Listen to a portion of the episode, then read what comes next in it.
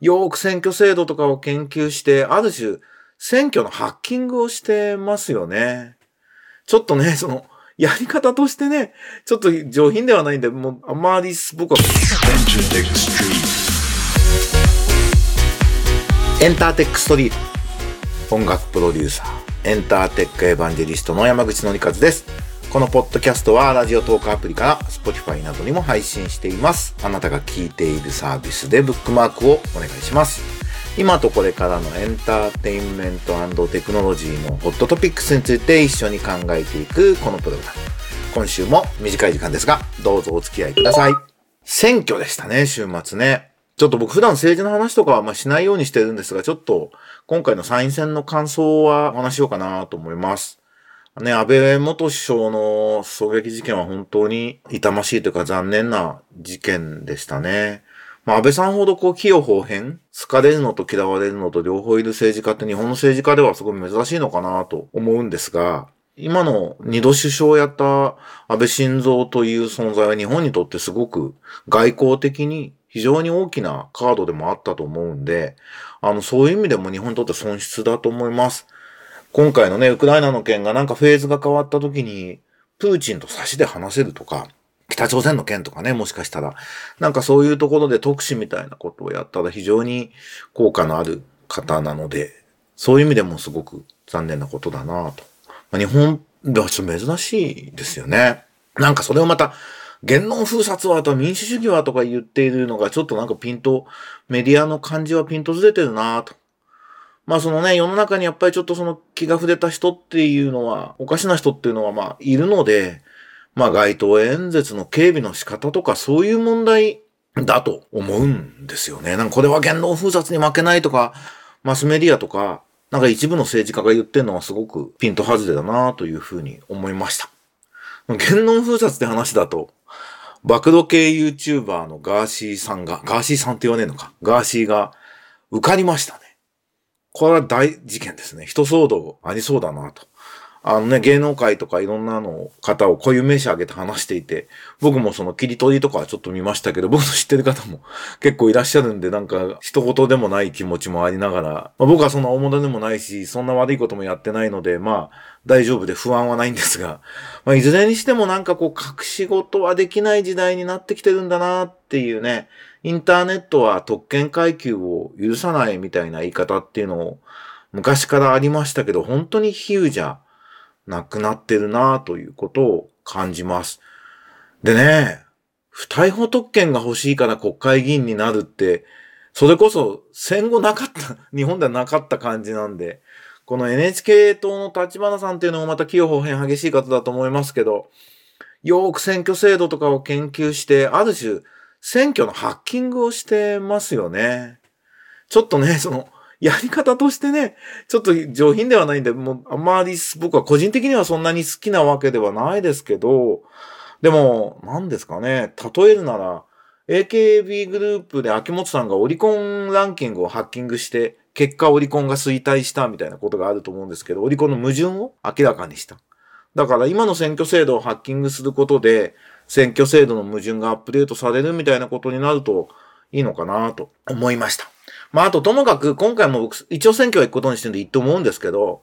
あの、アナログで紙持ってったら、はいどうぞって言って鉛筆で書いて入れるっていうのしか方法がないっていうのは本当やめないと、いつの時代のことをやってるんですかっていうね。で、投票率がね、50%超えてよかったみたいな雰囲気ありますけど、やっぱ60%とか70%にしないとダメっていうか、それだけが一番大切なことなんじゃないですかね、民主主義って言うんであれば。で、実際ちょっと今調べたら、前回の衆院選でも、やっぱ世代別で、20代は36%、60代は71%みたいな投票率なんですよね。そうでなくても人口ピラミッドが、日本は年寄りの方に傾いて若い人口少ないのに、しかも若いほど投票率が低いってね。こう、老人の老人による老人のための政治になってるっていうのが、まあ日本の今の政治の最大の課題だと思うんで、電子投票をともかく一日も早く認めて、各世代ね、60%以上の投票率とかには絶対しないといけないなと。これ最大の課題じゃないかなと思います。あとは感想になっちゃうんですけど、個人的にやっぱりその、いわゆる左系リベラルがと言われるとこが弱すぎるというか、あの、左の方が古いんですよね、言ってることがね。これはちょっと、なんか、まあ、バランスとして良くないなと思いますね。あの、山本太郎がね、本気で政治家になって、こう、弱者救済をやるんだっていう熱意は、すごく伝わってきて、ね、それこそ YouTube で演説聞いてても素晴らしいと思うんですけど、やっぱその、経済政策とかがあまりに稚拙で、やっぱちょっと投票しようって気持ちにビジネスパーソンなりづらいっすよね。消費税やめるっていうのは一つの選択肢としてあると思うんですけど、結局はそれ以外の経済振興に関することもなんか、あの、お金配ればみんながお金使って良くなるみたいなことしか言えないっていうのはちょっと弱いなと思います。ね、今、あの、左側でも人申請の資本論の斎藤公平とかそういう論客で若い論客出てきてるんで、そういうムーブメントともっと繋がってやっていけばいいのになと思いました。なんか日本はね、あと緑の党みたいなね、そう、環境をベースにしたリベラルムーブメントが出てこないっていうのもなんでなんだろうなと。日本で結構ちゃんとやればそこは、えっ、ー、と、指示が出てくるのかなと思います。あのね、神道みたいなのも出てくるんですけど、やっぱ国家主義、民族主義が、ナショナリズムを出してる政党が新しい神道でも多いのはすごい僕は良くないと思いますね。国家主義とか民族主義、ナショナリズムが強く出てきて、その国がいい方向になったっていうのは歴史上ないんですよね。あの、今、ロシアのウクライナ侵攻とかね、中国共産党の覇権主義とかね、北朝鮮の核ミサイルとかあるから対抗しなきゃいけないって気持ちはもちろんわかるんですけど、その方向だけ向かっても日本も、まあ、極端と人類も幸せには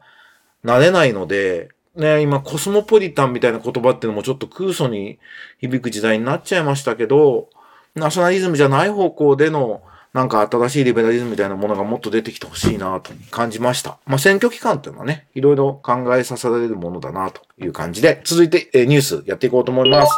ネットフリックス、一部作品で空間オーディオに対応、さらに没入できる視聴体験にっていうニュースで、えー、ネットフリックスがゼンハイザーと協力をして、世界各国の顧客に一部コンテンツの空間オーディオを順次提供すると発表したってことです。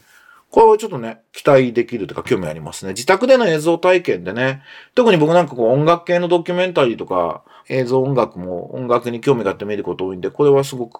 期待したいなと。ちょっとこれだとスピーカー買うっていう気も、もしかしたら気持ちにもなるかもしれないなと思いました。えー、それからこれがちょっと気になったんですけど、VR ヘッドセット、メタクエスト、Facebook アカウントなしでログイン可能にっていうね。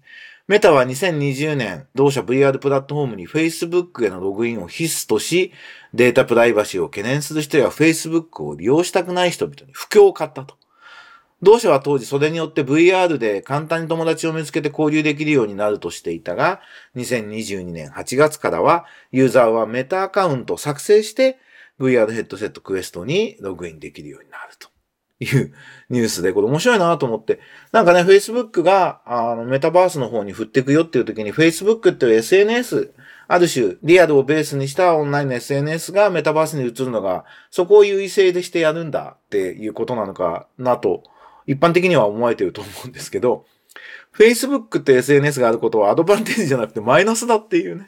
いう話が、あの、すごく面白いなと。まあ、これも国によるんでしょうね。アメリカとかはね、やっぱ Facebook も若者使わないっていうし、一方でね、東南アジアとかは日本以上に Facebook 広まってるんで、この辺は国にもよるのかなと思いますが、面白い現象だなと思いました。ちょっと僕の活動をいくつか告知させてください。エンタメアナリスト講座っていうのを始めるとお話ししたと思うんですが、えー、ビルボードジャパンというデータを作り上げた磯崎さんっていう方に中心に僕はなんか聞き手みたいな形でセミナーやりますのでチェックしてくださいですね。マーケジンというマーケティングの雑誌で JO1、BE:FIRST が次に打つべき施策はビルボードデータで読み解くファンダムのアクティビティっていう寄稿をね、磯崎さんにしていただいてます。これ非常に貴重な記事なので、えー、ぜひチェックして。そしてデータアナリスト講座も受けていただけるとありがたいです。もう一つ、ニューミドルマンコミュニティの活動で、ミュージックテックレーダーで、ラッキーフェスはひたちなか市を救うかっていうのを僕ノートに書いてるんですけど、堀義人さんっていうグローブスとかやってる有名なビジネスパーソンが茨城県出身だったみたいで、